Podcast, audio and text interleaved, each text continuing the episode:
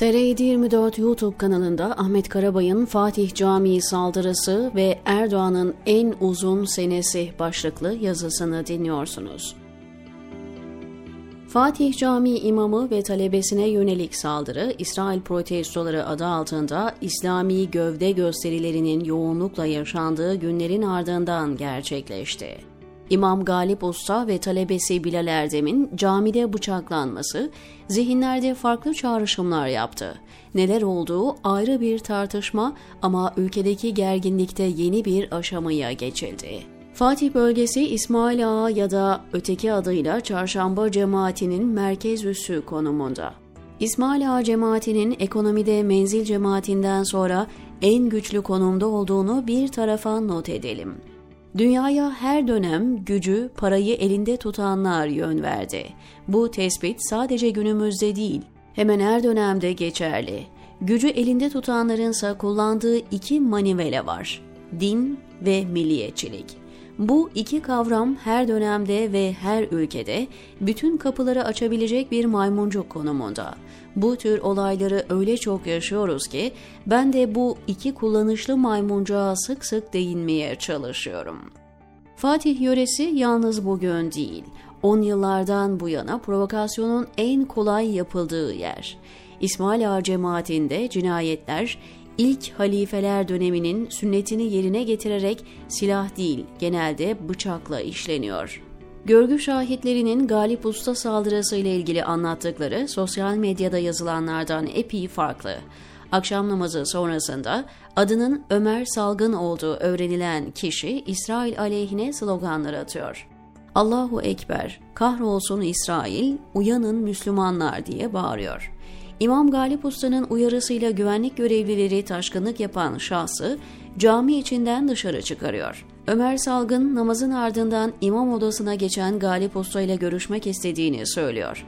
Talebesi olan Bilal Erdem içeri girmek isteyen kişiyi engellemeye çalıştığı sırada bıçak darbeleriyle yaralanıyor. Saldırgan ardından da imam Galip Usta'yı bıçaklıyor.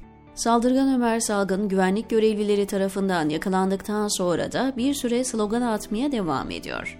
Yaralılar Vatan Caddesi üzerinde bulunan Vakıf Gureba Hastanesi'ne kaldırılarak tedavi altına alınıyor. Buraya kadar anlatılanlar yaşananların aktarımı. Ancak saldırıya ilişkin yapılan yorumlar taban tabana zıt. Kimine göre saldırıyı ülkeyi karıştırmak ve yeniden 28 Şubat benzeri bir ortama sürüklemek isteyen Kemalistler yapıyor. Öbür tarafta ise daha önce Hızır Ali Muradoğlu ve Bayram Ali Öztürk cinayetleri nasıl cemaat içi hesaplaşmaysa bunun da benzeri bir saldırganlığı barındırdığı iddia ediliyor. 3 Eylül 2006'da İsmail Ağa Camii'nde sohbeti sırasında cemaatten biri olarak tanınan Mustafa Erdal isimli bir mürit, ekmek bıçağıyla Bayram Ali Öztürk'ü kalbinden bıçaklayarak öldürmüştü. Öteki müritler de saldırganı orada linç ederek öldürmüş, linç olayı polis kayıtlarına saldırgan başını kürsünün taşına vurarak intihar ettiği gibi garip ifadelerle geçmişti. Mustafa Erdal öyle sıradan biri değildi. Üç yıldan bu yana cemaatin en sadık müdavimlerindendi. Buna rağmen Bayram Ali Öztürk'ün oğlu Mahmut Öztürk, babasını Ergenekon'un öldürdüğünü öne sürmüştü. Oğul Öztürk devir değiştiğinde ise bu kez babasının cinayetini Gülen cemaatine yıkmaya kalkmıştı. İslamcı saldırganlığın sokaklara taşıp meydan okumaya dönüşmesi, önce 1 Ocak 2024 sabahı Galata Köprüsü üzerindeki İsrail protestoları sırasında başladı. Ardından Hüdapar'ın Batman'da Selahattin Eyyubi'nin torunları Gazze için yürüyor protestosunda cenk, cihat, şehadet nidalarıyla hilafet, tevhid bayrağı açılması işi farklı bir noktaya taşıdı.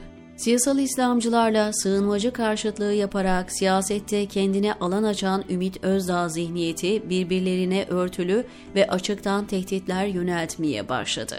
Muhalif Gençlik isimli sosyal medya hesabından Galata Köprüsü'nde eylem yapıldığı gün paylaşılan bir görsel çok tartışıldı.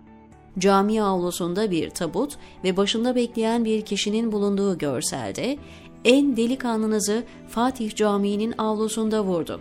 Yeşil komünistler akıllı olsun, notu vardı.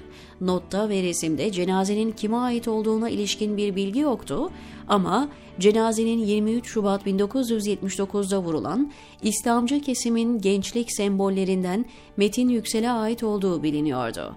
Zafer Partisi lideri Ümit Özdağ, ülkede Suriye ve Afganistan'dan gelen sığınmacılara karşı provokasyonların olacağına dikkat çekiyordu. İşin ilginç yanı bir süre önce Fatih Altaylı'ya verdiği röportajda provokasyonların nasıl başlayacağını ve neye dönüşeceğini de adım adım anlatıyordu. Fatih Camii'nde yaşanan saldırıdan sonra AK Partili troll hesaplar hep bir ağızdan olayın ardında Ümit Özdağ ve ekibinin olduğunu öne sürmeye başladı. İşi daha ileri götürüp Ümit Özdağ'ın ülke için milli güvenlik sorunu olduğunu öne süren ve partisinin kapatılıp kendisinin de tutuklanmasını talep eden paylaşımlar yaptılar.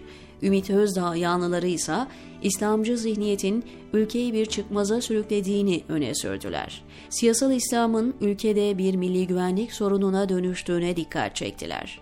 Fatih Camii imamına yönelik saldırıdan sonra Ümit Özdağ, sosyal medya trollerinin alçakça yalan bir kampanya yürüttüklerini belirterek, bunun huzursuzlukları körüklemekten başka bir işe yaramadığını iddia etti hedef tahtasına oturtulan Muhalif Gençlik isimli sosyal medya hesabından troll hesaplardan yöneltilen suçlamalara cevap verildi.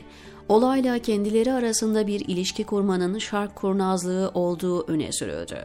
Sosyal medya hesabından yapılan açıklamada Türkiye Cumhuriyeti Devleti'nin Türksüzleştirilme güdülerine sahip bu çevreler, bu isteklerine boyun eğmeyen insanları çeşitli iftiralarla hedef haline getirip şeytanlaştıracak ve ardından yapacakları hamlelere karşı duracak herkese şimdiden gözdağı vererek tepkileri kırmayı hedeflemektedir, denildi. Yapılan bıçaklı saldırının ardında nelerin olduğunu umarım yürütülecek soruşturmalardan sonra öğrenme imkanı buluruz. İsmail Ağa cemaati içinde bir süreden bu yana kaynayan kazanın nasıl patlayacağını önümüzdeki ay ve yakın yıllar içinde göreceğiz. Cemaatin ruhani lideri Mahmut Usta Osmanoğlu öldüğünde 93 yaşındaydı. Yerine gelen Hasan Kılıç ise 92 yaşında. Önceki şeyhin ölümü sonrasında Hasan Kılıç'ın seçilmesiyle iç kavga bir süreliğine askıya alındı. Kılıç'ın vefatı ardından İsmail Ağa cemaatinden en az 4-5 ayrı yapı çıkarıldığından şüpheniz olmasın. Türkiye, psikolojik harekatın kolaylıkla yapılabildiği ülkelerden. Son çeyrek asırdan bu yana toplumun katmanları arasında bile isteye oluşturulan fay hatları bütün canlılığını koruyor. Bu açıdan bakılırsa Fatih Camii'ndeki saldırıyla seçime giderken ülkedeki dindar seküler gerilimini tırmandırma amaçlandığı muhakkak. İstanbul'un boşa güreşen iki başkan adayının kampanyalarını başlattığı güne denk gelmesi, getirilmesinin ayrıca üzerinde durulmalı mı dersiniz? Bilemedim. 2024 yılı çok hızlı başladı. Her gün dünü unutturan gelişmeler yaşanıyor. İlber Ortaylı Osmanlı'nın son dönemini anlattığı kitabının adına İmparatorluğun en uzun yılı adını vermişti.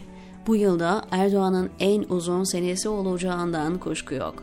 Bu sevimli yumurcağın 6 gündür ocaktayız. İnşallah dibimiz tutmaz dediği gibi bu yılın her ayı Ocak gibi geçecek, diyor Ahmet Karabay TR724'deki köşesinde.